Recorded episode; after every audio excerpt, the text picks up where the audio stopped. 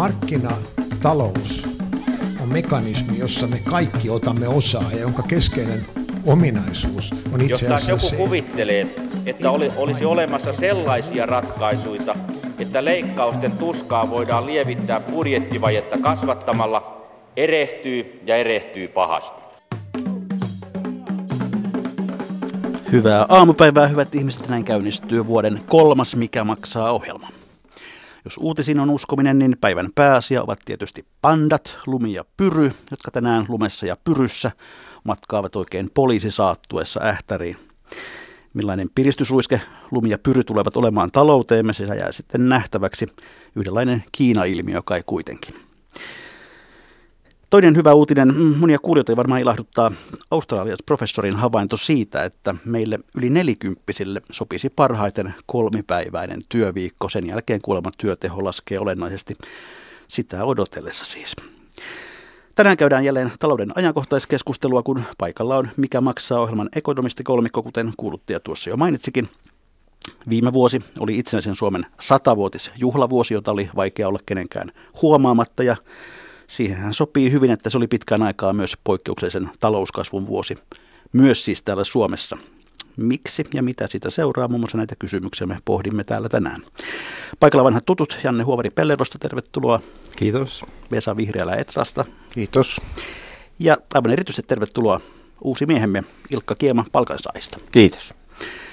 Kieman jakkaralla istui aiemmin Pekka Sauramo, kuten ehkä muistatte, mutta hänethän me saattelimme eläkepäivillä tämän porukan edellisessä istunnossa elokuussa.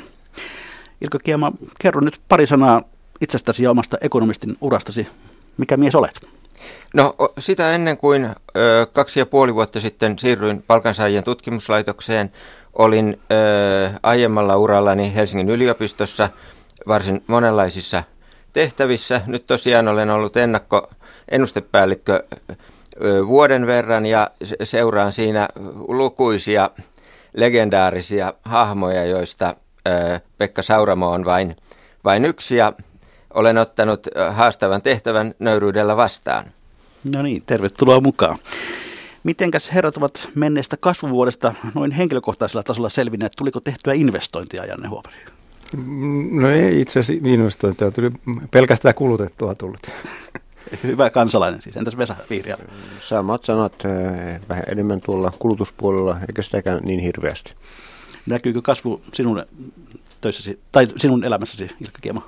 No tuota, me ekonomistithan laskemme tuota, säästämiseksi senkin, että velkaa, velkaa lyhennetään, niin tavallaan siinä mielessä kyllä näkyy, että, että, että, että tuota, eräänlaista säästämistä kuitenkin. Aivan. No viimeksi aloitimme tämän ohjelman pikkuhousubarometrilla. Tällä kertaa ajattelin kokeilla tällaisia talouden nopeita lyhyitä. Tarjoan teille yhdeksän avainsanaa vuoden 17 talouteen liittyen ja toivon niihin kaikilta muutaman lauseen tiiviin vastauksen jokaiselta. Aloitetaan vihreälästä Bitcoin.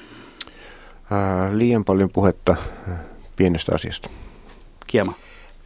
Asia on iso, se tulee olen varma siitä ennemmin tai myöhemmin romahtamaan, joskin sitä pitää yllä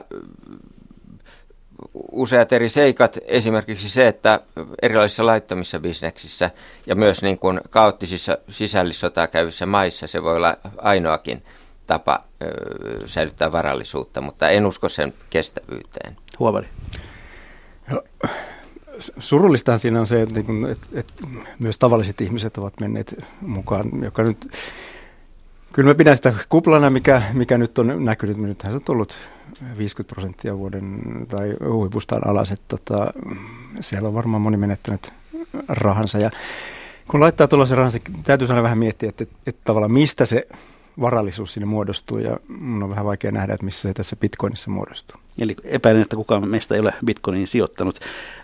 Sitten Kiema Finnair.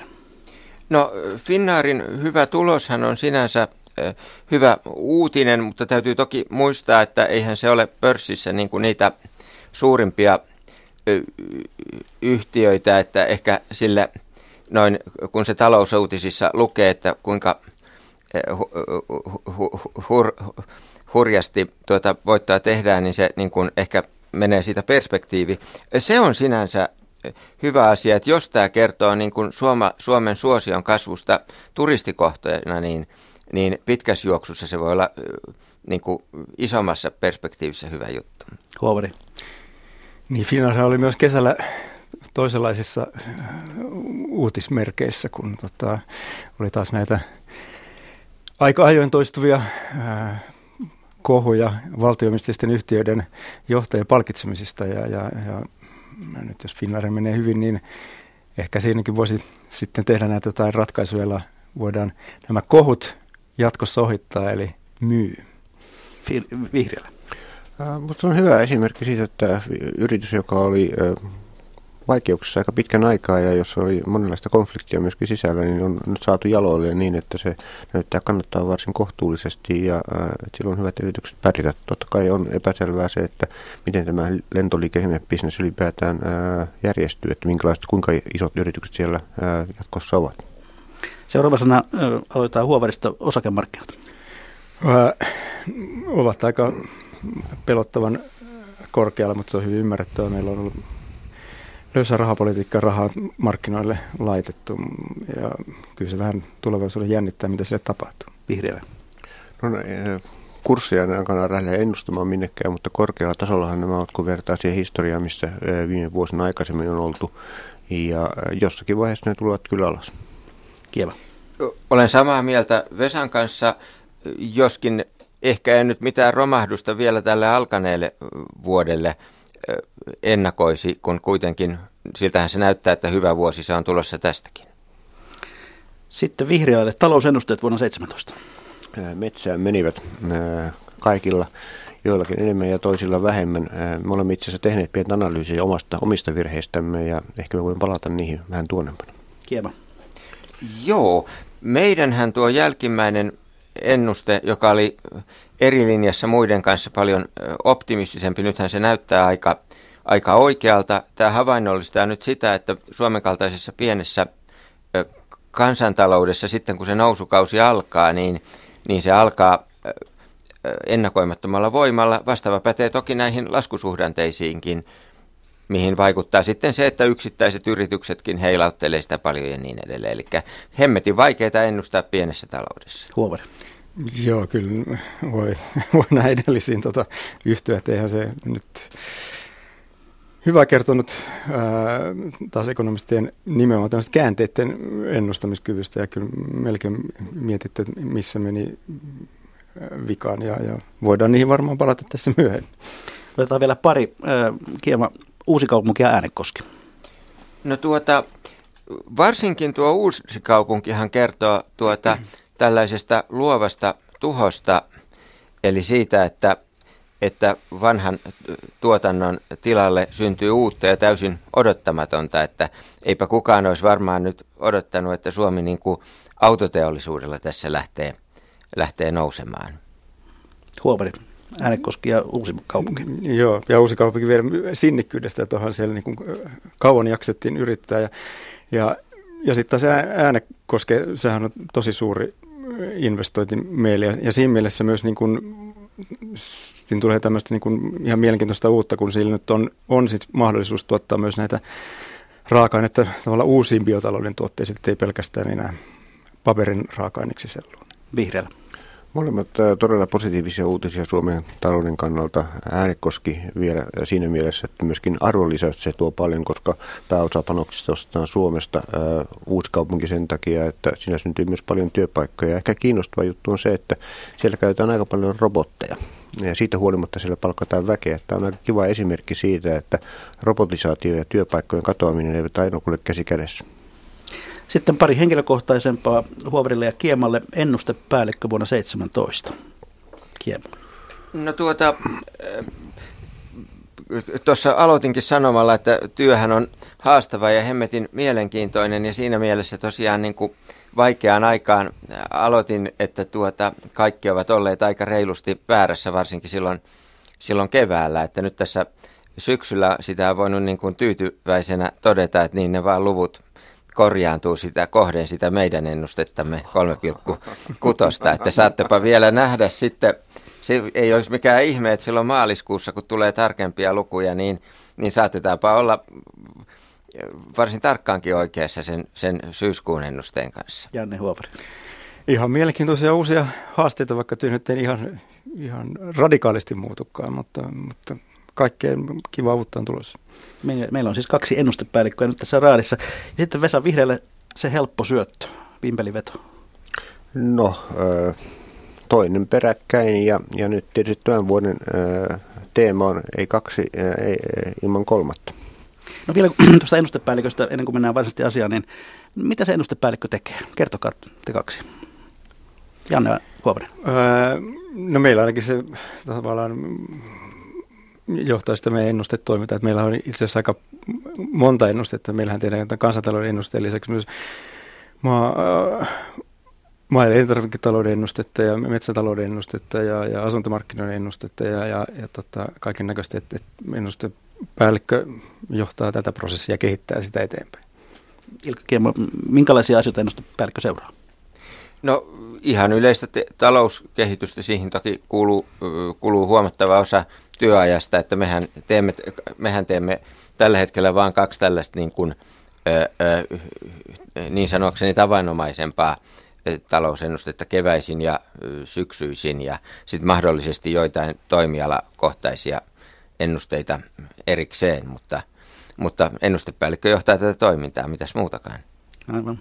No käydään sitten itse asiaan ja vuoden 17 talouden isoon kuvaan. Suomen Pankin johtokunnan jäsen Olli Rehn kuvasi Financial Timesissa, että Suomen taloudessa ilmapiiri on vaihtunut pessimismistä puolittaiseen euforiaan. Oletteko samaa mieltä? Vesa Vihriälä. No mä tiedän, onko tämä nyt vielä euforiaa, mutta suurta helpotusta tietysti siitä, että nyt tämä lähes vuosikymmenen kestänyt heikko kehitys taantuma, voi sanoa, siinä oli 2010 semmoinen, 90 semmoinen pieni toipuminen, joka sitten lässähti. Ja sen jälkeen madeltiin aina tuotannon mielessä tuonne 2016 saakka. Ja että siitä on nyt päästy nousuun ja näin nopeasti vielä, niin kyllä se on tavattoman iso myönteinen asia kiinnostavaa on se, että vuoden loppupuolella myöskin työllisyysluvut alkoivat näyttää ihan toisenlaisilta kuin aikaisemmin. Kuinka todellisia ne ovat sitten vielä, niin se on oma kysymyksensä, koska ne ovat tietysti otokseen perustuvia arvioita siitä, kuinka paljon meillä on ihmisiä ollut töissä. Ja äh, on myös epäselvää, että kuinka paljon tämä trendi voi jatkua, vaikka ne olisi todellisiakin. Että, äh, tässä suhteessa hyvin kiinnostava, kiinnostava vuosi ja, ja kaiken kaikkiaan hyvin positiivinen. Meidän ennustevirheistä huolimatta näin päin on kiva erehtyä.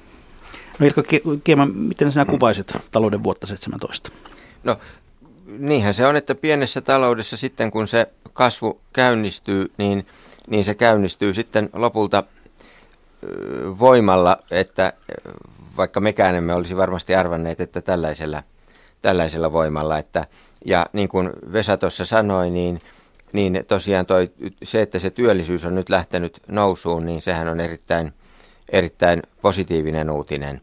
Että nimenomaan ne kahdet u- uusimmat työllisyysluvut, jotka on nyt saatavilla, niin niissähän on nyt sitten siis myös niin, kuin niin päin, että ei pelkästään työllisyysaste kasvaa, vaan myös työttömyysaste alenee, joka kertoo siitä, että myös ne niin kuin työmarkkinatutkimuksen mielessä työttömät henkilöt löytävät töitä ja se on iso ja hyvä asia. No Janne Huovari, mitä nyt oikein tapahtui? Miksi tämä vuosi oli tällainen Suomessa ja toisaalta maailmalla? No, tavallaan niin kuin ne syyt, miksi kasvu lähti ää, käyntiin, niin siellä on ihan selkeitä syitä. Mutta se, mikä niin kuin tavallaan sitten yllätti kyllä 2017 on se, että, että se tapahtui sitten kuitenkin niin kuin aika äkkiä. Et, et vielä alkuvuodesta oli aika pessimistisiä kuitenkin. Odot, odotettiin, että tämä kasvu tästä niin kuin lähtee, mutta vientiluvut oli viime vuoden loppuun asti alkuvuodesta, kun tiedettiin vasta viime vuoden loppuun, niin ei se ollut, viennissä ollut vielä mitään kasvua. Sitten se oli vasta niin kuin vuoden alussa toide, tois, toistakymmentä prosenttia lähti kasvu käyntiin. Ja se itse asiassa koski ää, myös osittain niin kuin koko maailmantaloutta. Että kyllä se niin kuin jotain tavalla tapahtui vuoden vaihteessa tämmöinen niin kuin, tavallaan tunnelman muutos. Ja, ja ei mulle itse asiassa vielä, vieläkään täysin selvä, että miksi se nimenomaan juuri silloin tapahtui niin voimakas muutos. Ja, ja sittenhän se niin kun kasvu lähti käyntiin ja nythän meillä tapahtui tästä työllisyyden kasvussa, niin kuin herrat aikaisemmin, niin kuin sitten nyt tässä loppuvuonna. Kyllä me ainakin odotettiin, että työllisyys olisi lähtenyt voimakkaampaan kasvuun jo aikaisemmin, mutta siitä yhtäkkiä meille tulikin yli kahden prosentin työllisyyden kasvu, kun sitä ennen oltiin menty selvästi alle prosentin kasvussa. Että et tavallaan tämmöisiä hyvin nopeita ää, muutoksia, kun ensin on odotettu, että eikö nämä nyt alhainen rahapolitiikka, ää, euron arvon lasku, kilpailukykysopimus, sitä ennen tulleet matalat palkakorotukset ja, ja eikö ne nyt laita kasvua niin kuin käyntiin. Ja sitten yhtäkkiä mm, lähteekin. Vesa, Vesa Vihreälä, mikä sinua yllätti eniten vuonna, vuonna 17? No kyllä se on juuri tämä no, käänteen nopeus ja voimakkuus, mikä tässä on tapahtunut. Ja niin kuin sanoin, me olemme yrittäneet hieman katsoa sitä, että mistä, mistä tämä on tullut suhteessa meidän aikaisempaan ennusteeseen. Ja näyttäisi alustavasti siltä, että noin puolet siitä virheestä, mitä BKT me viime vuonna teimme, niin on tullut puhtaasti ulkoista tekijöistä siitä, että maailman talous on vetänyt paremmin kuin mitä me, me oletimme, mitä OECD, IMF, komissio, muut tarkkailijat arvioivat maailmantalouden kehittyvän. Pitkälti niitähän me seuraamme sitten, kun arvioimme maailmantaloutta. Ja äh, sitten se toinen puoli on tullut siitä, että itse asiassa me olemme pärjänneet talouden sisäisesti paremmin tämä viennin nopea kasvu, niin siinä voi olla sitä, paitsi sitä, että markkinat ovat kasvaneet nopeammin, niin meidän tuotekompositio voi olla nyt suosiollisempi niiden kuin aikaisemmin. Siinä mielessä investoinnitkin ovat lähteneet liikkeelle. Mutta sitten kaiketi on myöskin niin, että meidän sekä reaalinen että, että kustannuskilpailukyky on kohentunut ja yritykset ottaa tämän huomioon. Mehän tehtiin kilpailukykysopimus jo keväällä 2016 ja yritykset voivat ottaa huomioon sen hinnoittelussa esimerkiksi se on jossakin määrin kontribuoinut. Kuinka paljon sitä on vaikea sanoa. Mutta sitten toinen puoli on vielä se, että investoinnit ovat lähteneet liikkeelle ihan eri tavalla kasvuneet viime vuonna varsinkin kuin aikaisemmin ja Tämä on hyvin positiivinen asia. Mä luulen, että sekin heijastaa jotenkin yrityssektorin suurempaa luottamusta siihen, että meidän talouden perusasiat ovat nyt paremmalla tolalla kuin olit jonkin aikaa takaperin. Että virheitä on tehty sekä ulkoisissa olosuhteiden arvioinnissa että sitten tässä kotimaisen dynamiikan arvioinnissa. Ilkka Kiema, mistä tämä pyrähdys tapahtui juuri nyt? No tuossahan äsken tuli Vesan puheenvuorossa paljon hyviä pointteja, että oikeastaan mä pikemminkin täydentäisin sillä, että ensinnäkin tuo mainittu tuo, tuotekompositio, niin, niin eli, eli nyt on paremmat vientituotteet, joka on niin kuin ihan erillinen asia kuin Suomessa usein painotettu kustannuskilpailukyky, niin, niin, niin se on varmasti hyvin tärkeää. Ja tota, sehän on juuri sitä, se tuotekomposition muutos on, on juuri sitä luovaa tuhoa, jota me olemme usein painottaneet ja niitä niin kuin alakohtaisia erillistekijöitä, joita, joissa me olemme nähneet niin kuin sen vuosikymmenen taantuman syyn ja nyt ihan vastaavasti nyt olemme nähneet alakohtaisissa erillistekijöissä tämän, tämän kasvun syytä. Ö, ennen kuin Vesa ehti sanoa tämän, niin sanonpa sen itse, että eihän se yksinään ne alakohtaiset erityistekijät riitä selittämään ö, tätä myönteistä kehitystä, koska se on ollut niin laaja-alaista ja ollut niin monella eri eri alalla, mutta se on hy- hyvin oleellinen puoli siinä myös. Sen verran ehkä tuohon kuitenkin, kun tuli puheeksi noista tuosta kikysopimuksesta, niin mä haluan vaan nyt kaikkia muistuttaa siitä, että to- toki useat tätä kasvua vauhdittaneet päätökset on tehty ennen kuin kiku, kiky, siis nimenomaan viime vuoden osalta vauhdittaneet on tehty jo ennen kuin kiky-sopimusta oli solmittu. Esimerkiksi Äänekosken paperitehtaan rakentamisesta päätettiin sitä ennen siltä osin kuin tuo u- uuden kaupungin autotehtaan tuotanto kasvoi jo viime vuonna. Siltä osin päätökset oli tehty jo aikaisemmin. Meijerin telakkaa koskevat päätökset oli tehty jo ennen kikysopimusta, että, että se ei sillä tavalla sitä viime vuoden hurjaa kehitystä selitä kuin osittain. Toki sillä voi olla myönteisiä vaikutuksia sitten myöhemmin. Jos siis ymmärrän oikein, me teemme nyt maailmanmarkkinoille sellaista tavaraa, jolle on enemmän kysyntää kuin se, mitä me teimme aikaisemmin. Mitkä ovat konkreettisia esimerkkejä siitä? No, itse asiassa vaan tämä tuotekompositio tarkoittaa sitä, että me olemme erikoistuneet semmoisiin tavaroihin, joissa nyt on kysyntää enemmän kuin vähän aikaa sitten. Nyt investoidaan maailmalla enemmän kuin hieman investoinnit ovat piristyneet, se on yksi tekijä. Ja sitten toinen on tuo, mihinkä Kiema viittasi, että itse asiassa luultavasti me olemme tämän pitkän prosessin aikana pystyneet eri tuotannon aloilla tekemään hieman parempia, hieman paremmin asiakkaiden tarpeita vastaavia tuotteita ja niillä on löytynyt markkinoita nyt, kun tilanne on hyvä. Joo, ja kyllä siinä kyllä se, nyt, se uusi, uusi kaupunki on yksi esimerkki siitä, että et, sitten ollaan mietitty ja muutettu ja parannettu sitä mm, tavalla teknologiaa, millä sitä tehdään ja, ja ollaan kilpailukykyisiä sillä markkinoilla. Ja sitten meillä on äh, niin kuin tieto, tekniikkapuolella, että niitä ihmisiä, jotka jäivät Nokian myötä, Nokian alamäen myötä ää, pois sieltä, niin, niin sitten meillä on tämä palvelupuolella on ollut, ollut selkeästi nousua ja se nyt on sitten näkynyt meidän palveluviennissä. No kysynpä näin, että onko kasvu syntynyt hallituksen talouspolitiikan seurauksena vai siitä huolimatta? Ilkka Kiema. Mä en käyttäisi ehkä kumpaakaan noista sanoista, että hallituksen talouspolitiikka on tietysti siinä mielessä huomattavan ongelmallista, että Suomessa on ollut usein tämä, ennenkin tämä ongelma, että talouspolitiikka on myötäsyklistä ja niinhän se on ollut esimerkiksi viime tuota, vuonnakin, eli myötäsyklisyys tarkoittaa sitä, että hyvinä aikoina elvytetään ja huonoina aikoina kiristetään, kun pitäisi toimia juuri toisinpäin. Mä viittaan tässä yhteydessä esimerkiksi valtionvarainministeriön syksyiseen taloudelliseen katsaukseen, jossa, jossa niin kuin esitellään kolmella eri EU-tasolla e käytetyllä mittarilla tätä kiristävyyttä tai elvyttävyyttä ja todetaan tämä, että, että nyt elvytetään hyvinä aikoina. Se on tietysti totta, että jos politiikka olisi ollut kiristävämpää, niin se olisi toki voinut tätä hurjaa kasvua hillitä, mutta jos tämä ajoitus olisi järkevämpää, niin se olisi myös voinut parantaa niitä huonoja aikoja, joita elettiin tätä ennen. Niin Vesa Vihriälä, panetko hallituksen piikkiin tästä jotain? Siis sekä että kyllä, niin kuin tuossa oli puhetta, niin ulkoiset tekijät ovat olleet paljon vahvempia. Ulkoiset olosuhteet meidän kasvun kannalta, olosuhteet ovat olleet pahemmat kuin aikaisemmin kuviteltiin ja oletettiin.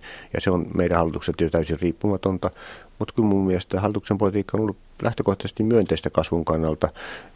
Tuo kieman kritiikki siitä, että viime vuonna oli hieman elvyttävää finanssipolitiikkaa, Joo, itse asiassa mä luulen, että se olisi voinut olla hieman kiristävämpää. Tänä vuonna se voisi olla vähän kiristävämpää, mutta siitähän oli pitkä debatti ja itse asiassa mä luulen, että sun edeltäjäsi tässä samassa paneelissa oli koko ajan sitä mieltä, että se on liian, liian kireää, että, että koko ajan kun meillä edelleen on tuotantokuilua, niin meidän pitäisi harrastaa elvyttävämpää politiikkaa. Että tässä mielessä näkemyksiä on niin monenlaisia. Itse oon pitänyt sitä jokseenkin onnistuneena, mutta toki niin, että nyt kun mennään eteenpäin niin on näin hyvä suhdanne, niin mieluummin näkisin nyt puskureiden keräämistä sitä varten, että kun tulee huonompi aika jossakin vaiheessa, niin sitten pystytään taas tukemaan kasvua paremmin kuin siinä tilanteessa, että rahat ei ole käytetty aikaisemmin.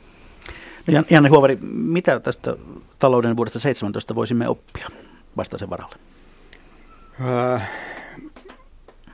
ehkä tästä niin pitkästä tavallaan prosessi, pitkästä hitaan kasvun kaudesta ja sitten tästä nopeasta tavallaan kasvupyrähdyksestä täytyy nyt oppia sitten taas se, mikä, mikä kyllä nyt on koko ajan ollut vähän mielessäkin, että, että ne asiat tavallaan kestää sitten monesti yllättävän kauan, mutta sitten kun ne ottavat tapahtuakseen, niin sitten ne tapahtuu aika nopeasti, varsinkin, varsinkin näin, näin tota, pienessä maassa. Että on nämä niin kuin tavallaan tekijät, jotka on tämän kasvun taustalla ja, ja se, että sitten niin yritykset tekee myös se niin koko ajan työtä sen eteen, että ne saa paremmin myytyä, niin, niin se ottaa aikansa ennen kuin, ennen kuin, niin kuin siellä lähtee sitten pyörät liikkeelle. Ja sitten kun ne lähtee liikkeelle, niin sitten se meno saattaa olla aika nopeatakin. Haluatko Kiema tai Vihreällä täydentää? Mitä voimme oppia vuodesta 17? No en mä tiedä, tuossa, tuossa suurin piirtein tuli semmoinen asia tietysti on, joka nyt ehkä me keskustelemme sitä enemmän vielä, että miten tämä pystytään pitämään käynnissä tämä kasvu, mikä on siinä. Ja siinä musta meillä on kyllä oppimisen paikka edelleen, mutta palataan siihen. Näin tehdään. Ennen kuin menemme vuoteen 18, niin puhutaan pari sanaa työttömyydestä ja työllisyydestä. SAK on pitänyt epävirallista tilastoansa ö, irtisanotuista ja viime vuonna potkut sai vain 3200 työntekijää yksityisellä sektorilla. Mistä tämä teille, mitä tämä teille kertoo? Ilkka Kiema. No se, se kai kertoo siitä, kertoo vain nyt tästä orastavasta noususuhdanteesta, mistäpä se muusta meille kertoisi. Työ- ja elinkeinotoimistoissa marraskuun lopussa oli 271 000 työtöntä työnhakijaa, joka on lähes 60 000 vähemmän kuin vuotta aikaisemmin. Onko tulos hyvä vai olisitte odottaneet vielä parempaa vihreällä? No en minä kyllä vielä parempaa ole odottanut, niin kuin tuli tuossa puhetta, niin kyllä tämä työllisyysluvut sekä itse äh, työllisyyden osalta että sitten työttömien osalta puhuttiin tästä työministeriön tai työ- elinkeinoministeriön luvuista tai siis rekisteripohjaisista luvuista tai sitten äh, tilastokeskuksen otospohjaisista luvuista, niin kyllä ne kaikki ovat olleet myönteisiä yllätyksiä. Ja heijastaa todella sitä, että työvoiman kysyntä on ollut erittäin vahvaa ja, ja se iso haastehan on se, että pystyykö tarjonta siihen vastaamaan, löytyykö niihin kaikkiin avautuviin tai potentiaalisesti avautuviin työpaikkoihin työntekijät nyt, kun ö, kysyntä todellakin näyttää olevan? No, mille aloille työpaikkoja on syntynyt eniten? Onko meillä sitä käsitystä? Rakentamiseen ja palveluihin. Joo, joo.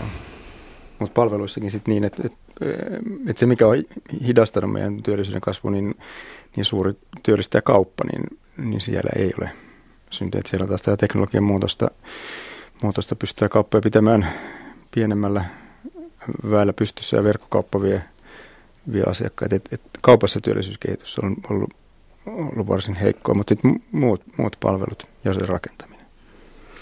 No marraskuun lopussa näitä tuota, pitkäaikaistyöttömiksi luokiteltavia yli vuoden työttömänä olleita oli 91 000, joka on 30 000 vähemmän kuin, kuin vuotta aikaisemmin.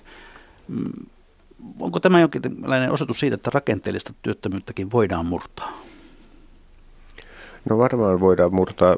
Mä ollut tässä monta tekijää, mikä tähän on vaikuttanut, että varmaan sieltä on itse asiassa poistunut sellaisia henkilöitä, jotka olisi oikeastaan kuuluneetkaan tähän työttömien joukkoon ja tähän ehkä myöskin nämä... Tämä Lex Lindström-porukka. Niin, se on yksi pieni elementti siitä ja, ja sitten on toinen se, että kun näitä haastatteluja vuosi sitten käynnistettiin työttömille, niin silloin ehkä löytyy ihmisiä, jotka faktisesti olivat jo jossain määrin töissä ja ehkä enemmänkin töissä olivat jääneet sinne kortistoon tavallaan näin ja nyt ovat poistuneet sieltä. Että kaikki ei ehkä ole ihan aitoa, mutta ajan mittaan totta kai on niin, että kun uusia työpaikkoja syntyy, niin myöskin sitten jossain määrin alkaa sulattamaan tätä pitkäaikaistyöttömyyttä, joka on kaikkein hankalin ongelma aina. No viime päivät esillä on ollut hallituksen aktiivimalli, tai viime viikot voi sanoa, joka tuli vuoden alusta voimaan, jossa siis työttömän on kolmen kuukauden aikana tehtävä töitä vähintään 18 tuntia tai hankittava yrittäjätuloa parin sadan euron verran tai oltava viisi päivää TE-toimiston työllistymistä edistävissä palveluissa. Onko tässä aktiivimallissa teidän mielestänne ideaa, Ilkka Kiema?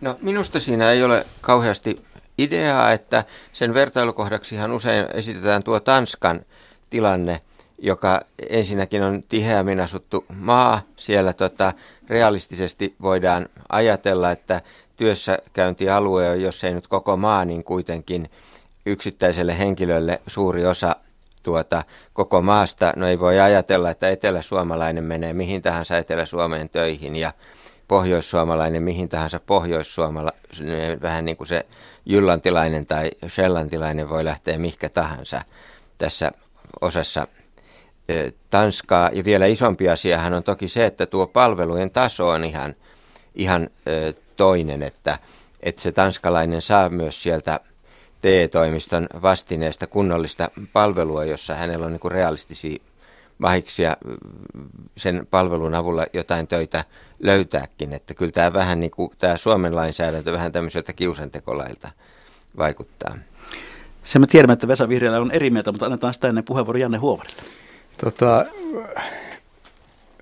kyllä tässä niin kuin tavallaan suunnassa on hyvinkin järkeä. Me, kyllä me tiedetään tutkimuksesta niin kuin aika selkeästi se, että, että työttömyysturvassa, että jos se tulee tämmöisiä, niin kuin, että työttömyysturva laskee jonain tiettynä päivänä, niin juuri sitä ennen se työllistämistodennäköisyys nousee hyvin paljon.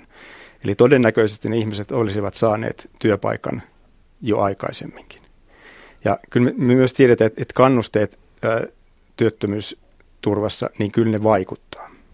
Tämä on niin kuin, mun mielestä ihan meidän, meidän työttömyysturva on tällä hetkellä, varsinkin ansioturva varsin, niin kuin, ei se ole hirveän aktivoiva, että, että oikeaan suuntaan mennään.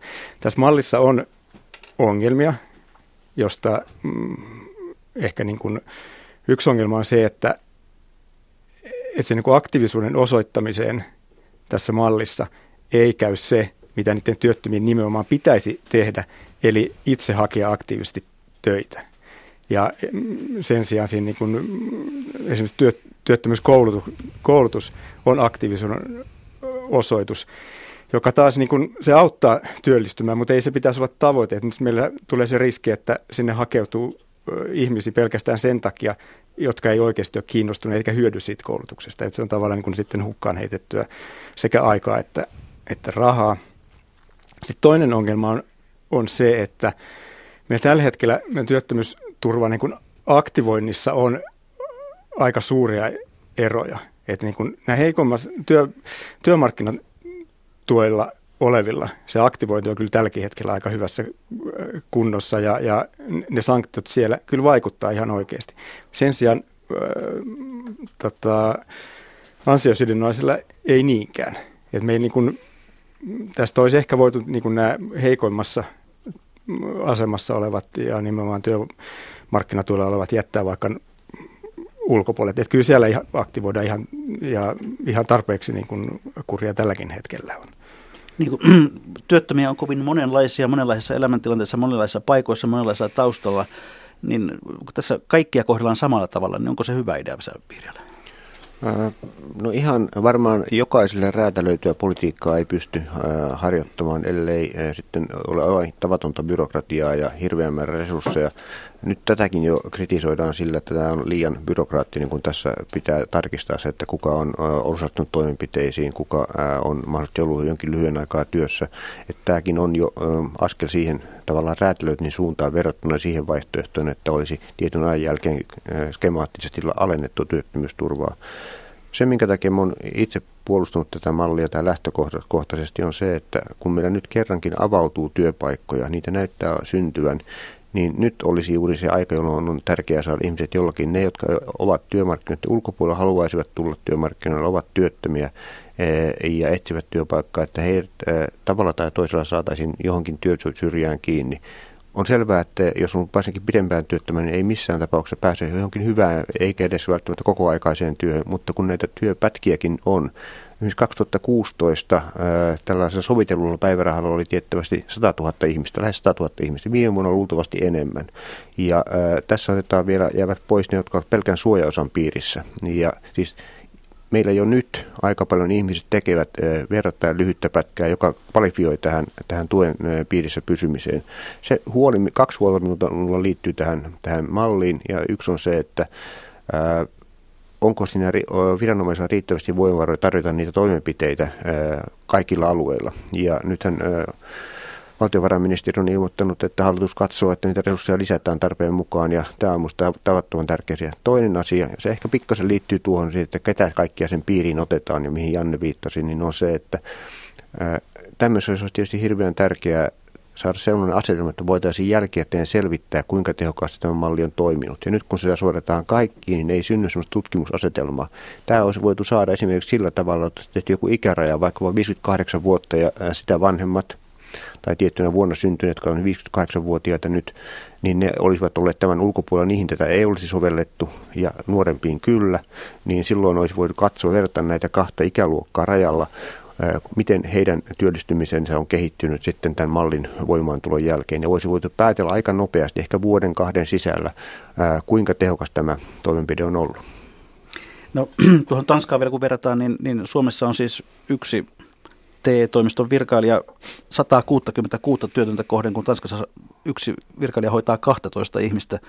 Jotenkin tuntuu, että tämä resurssointi on aivan, aivan eri luokkaa, jolloin tuntuu erikoista, että tuodaan mallin niin kuin raippapuoli tänne, mutta ei porkkana? No itse asiassa kaiketi on niin, että Tanskassahan tämä, tämä tuota, työssä itse asiassa tämä aktivointi, aktivointimalli on ihan erilainen, että ne toimenpiteet ovat eri ihmisille ja niiden, eh, se ei ole ehdollistettu näihin toimenpiteisiin osallistumisen suhteen, vaan on ehdollistettu ainoastaan sen työpaikan saamisen suhteen, että tämä on vähän, vähän eri asia. Mutta Martti Hetemäki on käsitellyt tätä omassa kolumnissaan varsin, varsin seikkaperäisesti. Toinen asia, jos mennään vähän taimuksi historiaan, niin muistaakseni 80-luvulla meillä oli tällainen porrastus, joka koski silloin kaikkia tietyn ajan työttöminen olleita ansiosidonnaista työttömyysturvaa. Taisi olla peräti 20 prosentin leikkaus siinä, ja se poistui sitten, oliko just ennen vai nyt tämän suuren laman aikana. Ja, ja tota, että tässä mielessä nyt kun puhutaan 4-5 prosentin tilapäisestä leikkauksesta, niin se ei nyt historiallisesti ole hirveän iso. Mutta se Matti, tietysti mielenkiintoinen malli, että ollakseen kunnon työtön, työttömän täytyy todistaa se käymällä töissä. Mutta se siitä, paljon on väännetty kättä tästä hallituksen työllisyystavoitteesta, siitä 72 prosentista. Nyt ollaan päälle 70. Aiemmin täällä on oltu aika pessimistisiä, että ei missään tapauksessa tule tavoittamaan 72, mutta onko nyt syytä muuttaa tätä arviota? Janne Huovari. Joo, kaikki tota, ekonomistit ovat aika hertaisen yksimielisiä vielä hetken aikaa sitten, että ei missään nimessä tule toteutumaan. Ja, ja tota, että se toteutuisi, niin me tarvittaisiin loppuhallituskaudella vähän reilun prosentin työllisyyden kasvua, kun se tähän mennessä ollut selkeästi sen alle. Mutta nythän viime, viimeinen viime marraskuun luku näytti, että meillä oli yli kahden prosentin työllisyyden kasvu. Et sillä vauhdilla, ja me joskus aikaisemmin oltiin muistaakseni Vesan kanssa eduskunnassa, mä sanoin, että jos loppuaika on noin kolme prosentin kasvua, Vesa ei kaivannut olisi ihan niin nopeata kasvua, niin sitten työllisyystavoite toteutuu, ja ei, kumpikaan ei uskottu siihen PKT-kasvuun näin nopeasti.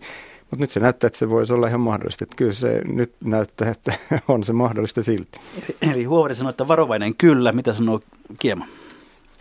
Joo, Tota, nythän se tosiaan alkuvuodesta, se oli aika hämmentävääkin, että niitä työpaikkoja syntyi niinkin eh, vähän suhteessa siihen, että millainen kasvupyrähdys tuli. Ja toki se luonteva eh, yksi, mahdollisuus, yksi selitys on toki se, että työpaikat siir, säily, syntyvät viiveellä, mutta toinen näkökohta on toki se, että jos, jos nimenomaan se kasvu perustuu tuota suuren tuottavuuden vientiteollisuuteen, niin silloinhan juuri, tai ylipäätään suuren tuottavuuden aloihin, niin silloinhan siinä käy juuri näin, että talous kasvaa, mutta se on vähemmän työllistävää kuin odottaisi. Ja tämä on tietysti tässä se näkökohta, että se aika hurjakin kasvu voi, voi sitten olla vähemmän työllistävää kuin, kuin tuota, mitä ihan vaan noin mekaanisesti niitä lukuja katsellen voisi päätellä. Että mä kyllä niin kuin, olen valmis korjaamaan siinä mielessä kantaani, että mä en enää sano, että tämä on ihan mahdoton tämä 72 prosenttia, mutta en, en mä nyt sitä kyllä mitenkään todennäköisenä tai uskottavana voi vieläkään pitää. No, mitä sanoo Vesa Vihreälä? Ensimmäisen kerran äh, nyt on äh, muuttu sanotaan kuukauden ajan, kun on, tuli tämä myöskin nämä marraskuun tiedot, ei vaan lokakuun hyvä tieto, vaan marraskuun hyvä tieto niin äh, alkanut näyttämään siltä, että se voi olla mahdollisuuksien rajoissa. Emme vieläkään äh, ole ihan varma siitä, tuleeko näin käymään, mutta ensimmäisen kerran pidän sitä mahdollisena ja i, joo, onko se todennäköinen, ei sitä en osaa sanoa, mutta mahdollista se on. Hyvät kuuntelijat, kuuntelette ohjelmaa Mikä maksaa, jossa ekonomisti Raatimme on ruotinut mennyttä vuotta ja nyt kääntää katsetta kohti tulevaa. Paikalla ovat Etlan Vesa Vihriälä, palkansaajien Ilkka Kiema ja Pellervon Janne Huovari. Lähes kaikki ennusteiden tekijät ovat tälle vuodelle luvanneet kuitenkin huonompia lukuja kuin viime vuodelle. Mistä se johtuu vai oletteko te taas väärässä? Vesa. Äh, jälkimmäinen on täysin mahdollista. Äh, yleensä ennustamissa aina, aina tehdään jonkun verran virhettä, ainakin joskus isompia, joskus pienempiä. Äh, no nyt tässä on tapahtunut tietty kansainvälisen kansainvälisen kysynnän kasvu ja ää, näyttää siltä, että ei se kiihdy enää tästä.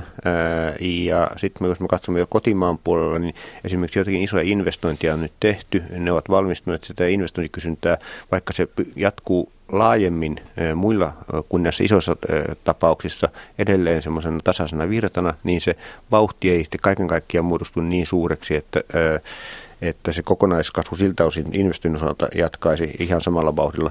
Mä uskon, että tässä tulee pieni taittuminen, mutta ää, ei, mitään, ei ole näköpiirissä oikeastaan mitään semmoista nopeaa tekijää, joka ellei nyt joku poliittinen iso tapahtuma tule, joka järkyttää maailmaa niin, että tämä maailmantalouden kehitys muuttuisi. Ja katsoo kotimaan puolella, ei meillä ole mitään finanssimarkkinoilla isoja ongelmaa. Kotitaloukset ovat vähän velkaantuneet, mutta eivät vielä hirveän dramaattisesti. Korkotaso tuskin lähtee nousemaan tämän vuoden mittaan aivan tavattomasti. Vaikea nähdä, mikä nyt voisi nopeasti tyssäyttää tämän kasvun mutta että se vielä tästä pysyisi samalla samassa kolmessa, olkoon sitten kolme puoli parhaimmillaan, jos näin käy viime vuodelle, siinä vauhdissa, niin siihen meni jaksa uskoa. Ilkka Kiema, sinä olet ollut kaikkein optimistisin, optimistisin tässä ryhmässä, niin miten katsot t- tätä vuotta? Niin siis, viime vuoden osaltahan oltiin optimistisimpia, että nythän meidän palkansaajien ennuste eh, tälle nyt alkaneelle vuodelle, niin itse asiassa sehän on samaa suuruusluokkaa kuin nämä perinteisesti pessimistiset instituutiot, eli Suomen Pankki ja valtiovarainministeriö. Ja sen verran on ehkä Vesan kanssa eri mieltä, että kyllä näitä, siis meillä oli kaksi ja puolia sitä luokkaa, se taitaa olla useimmilla muillakin eh, syksyisistä ennusteista, ja kyllä tätä nyt voisi olla perusteita vääntää ylöspäin jo silläkin perusteella, että jos me katsomme meidän ekonomistien yhtä uutta työkalua, eli tuota Suomen Pankin nowcasting-mallia, joka on tämmöinen erittäin lyhyen tähtäimen ennustemalli, jolla saadaan tietoa siitä vuosineljänneksestä, joka on menossa tai jopa siitä, joka on juuri päättynyt, mutta josta vaan ei ole tilastot vielä, viralliset tilastot vielä saatavissa, niin ihan vaan siitäkin, että millainen kasvuperintö tästä tulee, Eli kasvuperinnöllä tarkoitamme nyt sitä, että jos me ajattelemme, että se nykyinen tämän vuosineljänneksen taso säilyisi loppuvuoden, niin paljonko siitä tulisi jo talouskasvua niin kuin viime vuoteen verrattuna keskimäärin, niin siitähän tulee jo aika paljon, se on yli kahden prosentin, joten kyllä se ilmeisesti tätä joudutaan nyt ylöspäin vääntämään, että ihan hauskaa, että olemme tässäkin erehtyneet niin kuin esittämään liian pienen luvun, mutta kyllä mä arvioisin, että nyt on jo perusteita arvioida, että useimmat ennustelaitokset arvioivat sen niin kuin liian alas. Paitsi sitten, jos tulee joku kansainvälinen isompi kriisi, että mikä sitten tietysti pistää kaiken uusiksi.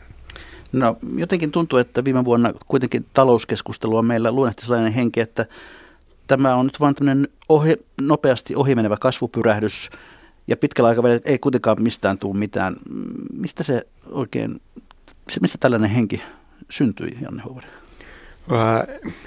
No, osittain, osittain. Tästä niin kuin meidän tavallaan sit pitkän aikavälin mm, kasvunäkymistä ja, ja liittyen tähän tota, meidän ikärakenteen muutokseen, että meidän työikäinen väestö vähenee ja sitten ehkä vielä niin kuin vakavammin ä, tuottavuuskehitykseen. Ja, ja se onkin niin kuin nyt sitten sen tulevan kasvun kannalta se suuri, suuri tota, tuntematon tekijä. Että meidän on ollut nyt tässä viimeiset finanssikriisin aik- jälkeinen aika, niin tuottavuuden kasvu erittäin heikkoa sekä meillä että myös maailmantaloudessa.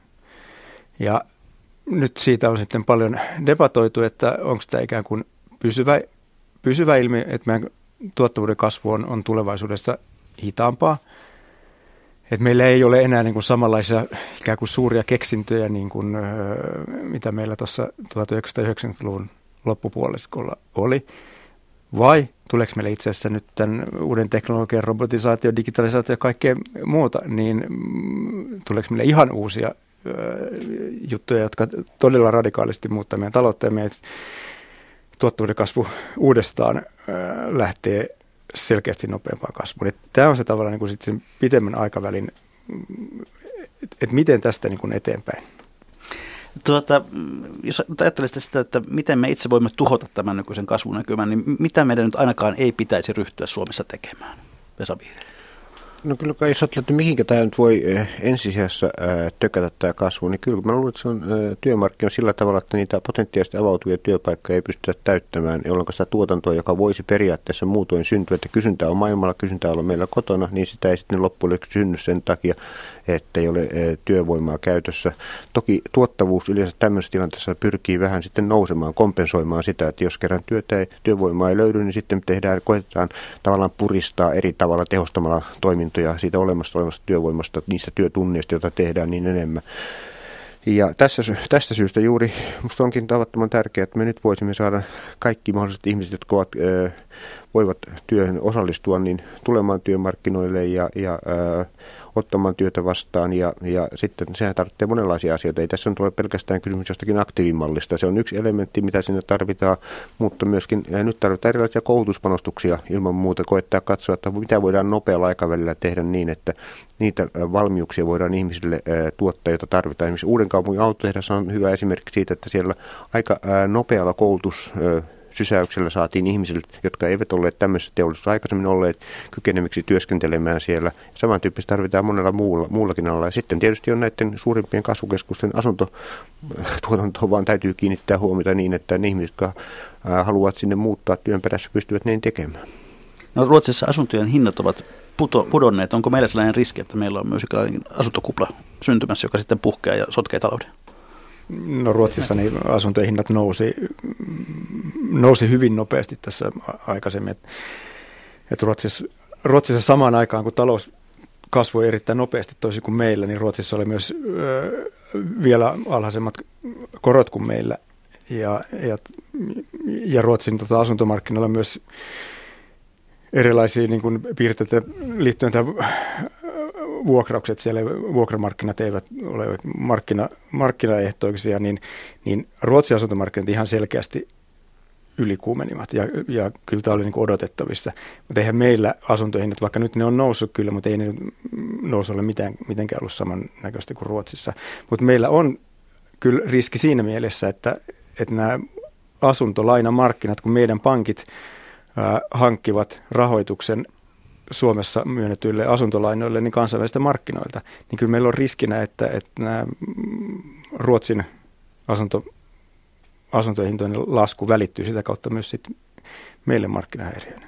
No muutama sana julkistaloudesta. Nyt arvioidaan, että talouskasvu tuo valtion kanssa vajat kolme miljardia enemmän rahaa kuin viime vuonna. Mitä tällä kolmella miljardilla pitäisi tehdä? Pitääkö se käyttää vain velanlyhennykseen vai pitäisikö sieltä esimerkiksi joku siivu lohkaista tuohon työvoimapolitiikkaan, jotta jotta, jotta työvoimaa löytyy ja jotta se on oikeassa paikassa ja oikein koulutettua? No kyllä kai eh, lähtökohta on se, että kun tulee tämmöisiä, mitä saa windfalliksi sanotaan, eh, yllätyksellisiä eh, lisätuloja, niin kyllä pitää ensimmäisessä käyttää velkojen maksuun niin, että meillä on sitten puskuri, kun tulee huono aika, huono aika ottaa lisää velkaa, kun sitä, kun sitä todella tarvitaan. Mutta kun nyt säästetään työttömyysturvamenoissa sen takia, että työttömiä on vähemmän, ja jos meillä on sitten toimenpiteitä, joilla pyritään saamaan ihmisiä työmarkkinoille ja työhön kiinni koulutustoimenpiteillä, erilaisilla muilla toimenpiteillä, niin on aika järkevää käyttää kyllä sitten näitä säästyviä varoja juuri tämmöiseen tarkoitukseen. Ilkka Kiema, pannaanko koko kolme miljardia velan lyhennykseen vai mitä tehdään? No, sikäli pidän tätä kysymystä hassusti aseteltuna, että ei se kolme miljardia ole niin kuin yksi erillinen asia, vaan osa sitä kokonaisuutta. Mä kanssa painostaisin niin kuin noiden rahojen käyttämistä niin kuin pitkällä tähtäimellä hyödyllisiin hankkeisiin, esimerkiksi juuri koulutukseen, ei pelkästään työvoimakoulutukseen, vaan vaikkapa siihen, että tuota, lisättäisiin niitä muitakin koulutusmenoja, esimerkiksi tutkimus- ja kehitystyöhön käytettäviä määrärahoja määrärahoja erityisesti yliopistoille ja korkeakouluille, jotka kuitenkin sitten edistää kasvua pitkällä tähtäimellä. No jos katsotaan tuonne maailmalle, maailmantalouteen, niin onko siellä näkyvissä jotain semmoisia vaaran merkkejä, joita meidän olisi syytä pitää erityisen tarkasti silmällä? No kyllä mä tota, ajattelen, että tosiaan tässähän tuli monia uhkakuvia, jotka kohdistuvat tähän nyt orastavaan tai alkaneeseen noususuhdanteeseen, niin itse olisin tosiaan eniten huolissaan näistä kansainvälisistä uhkakuvista, mutta niille me emme sitten kauheasti mitään voi, että tuota, ö, tasapainottomasti käyttäytyvä Yhdysvaltojen presidentti on iso ongelma kaikille, että nyt tällä hetkellä tuo ö, ö, Trumpin politiikka kiihdyttää talouskasvua, mutta tietysti pankkien sääntelyn purkaminen ja valtion nopea velkaantuminen on välillisesti huonoja asioita meille suomalaisillekin pitkässä juoksussa. Ja sitten tietysti Euroopan yleinen turvallisuustilanne on, on vakava uhkakuva. Miksei myöskin se, että tuota, että kun, et jos tulee kansainvälinen kriisi, niin me emme nyt sitten tiedä, euron ulkoinen arvo voi heittelehtiä vahvasti ja se tietysti olisi iso ongelma, jos euro sitten lähtisi kauheasti vahvistumaan. Haluatko huoverit vihreältä täydentää? No, ihan ehkä voi sanoa, sanoa sanan Kiina, että mehän oikeastaan emme tiedä. Tässä juuri äskettäin raportoitiin siitä, että on aika todennäköistä, että Kiinan ää, tuotannon taso oli selvästi alempi kuin on Kiinassa virallisesti raportoitu joku vuosi, vuosi aikaisemmin. Ja nyt kun sitten ää, kerrotaan suurin piirtein samanlaisia lukuja, pikkasen nopeampia kuin aikaisemmin, niin ää, itse asiassa ää, tosiasiassa on käynyt niin, että Kiinan kasvu on merkittävästi kiihtynyt siitä, mitä se todellisuudessa on ollut. Ja tämä on yksi tekijä, minkä takia me näemme niin vahvaa kansainvälistä suhdannetta. Ja ää, kuinka vahvalla pohjalla tämä loppujen lopuksi on, niin on avoin kysymys. Siellä on isot maan sisäiset velkaongelmat. Jo, samoin Kiinasta olen huolestunut. Ja, ja sitten niin ylipäätään finanssimarkkinoihin liittyvät riskit ja, ja se, että me, kun meillä nyt on viime vuosina keskuspankit harjoittaneet hyvin elvyttävää rahapolitiikkaa, työntäneet rahaa markkinoille paisuttaneet omaa tasettaan. Ja nythän tämä on muuttumassa. Yhdysvalloissa enää ei ole niin kuin lisätty rahaa, mutta ei siellä, sielläkään vielä hirveästi ole vetetty se taaksepäin. Euroopassa nyt tulee kääntymään myös tämä rahapolitiikan suunta. Et mitä vaikutuksia tällä tulee olemaan sitten finanssimarkkinoilla? Meillä ei koskaan aikaisemmin tehty tätä suurta harjoitusta. Toistaiseksi se ei ole vielä näyttänyt huolestuttavalta, mutta kyllä me siinä suhteessa ollaan vähän niin kuin tuntemattoman edessä ja, ja kyse on riskejä. Sen voi kuitenkin olla todeta, että, että Donald Trump on to, todettu äärimmäisen poikkeuksellisen terveeksi mieheksi tällä viikolla ja joku jo epäilikin, että tutkimuksen on suorittanut suomalainen vakuutuslääkäri.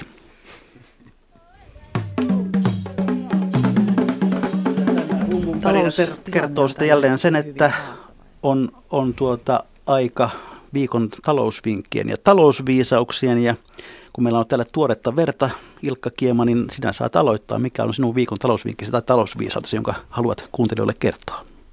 O- olkoon se nyt sitten vaikka se, että työttömät eivät kaipaa kiusantekoa, vaan kunnollisia työpaikkoja. Vesa Vihriälä